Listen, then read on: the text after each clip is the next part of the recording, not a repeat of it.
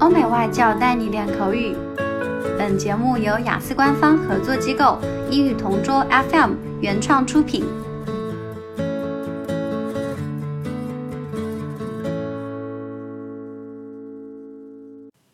Describe an enjoyable journey by public transport. I've been on many different types of public transport throughout my life, but one trip that really stands out is when I went to a cherry blossom festival in South Korea a few years ago. Every year in spring in Korea, there are many cherry blossom festivals around the country which celebrate the flowering of the beautiful cherry blossom trees and the end of winter. One of the most famous festivals in South Korea is in a place called Jinhae.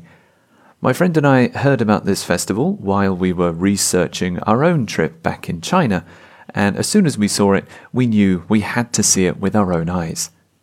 Jinhae is also special because there's a train that goes through a tunnel of cherry blossoms.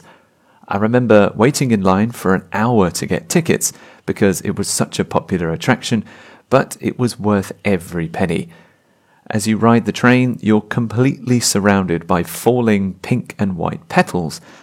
The train travels very slowly too, so we could take lots of pictures and really savor the moment. I've never been on such a magical train ride. I took hundreds of photos and some videos too. Overall, the journey lasted about 15 minutes, and even though I wish it had gone on for longer, I still had a great time. And if I ever go back to Korea in spring,I'll definitely take a ride on this train again. OK, 今天的 Part 2 口语话题到此结束。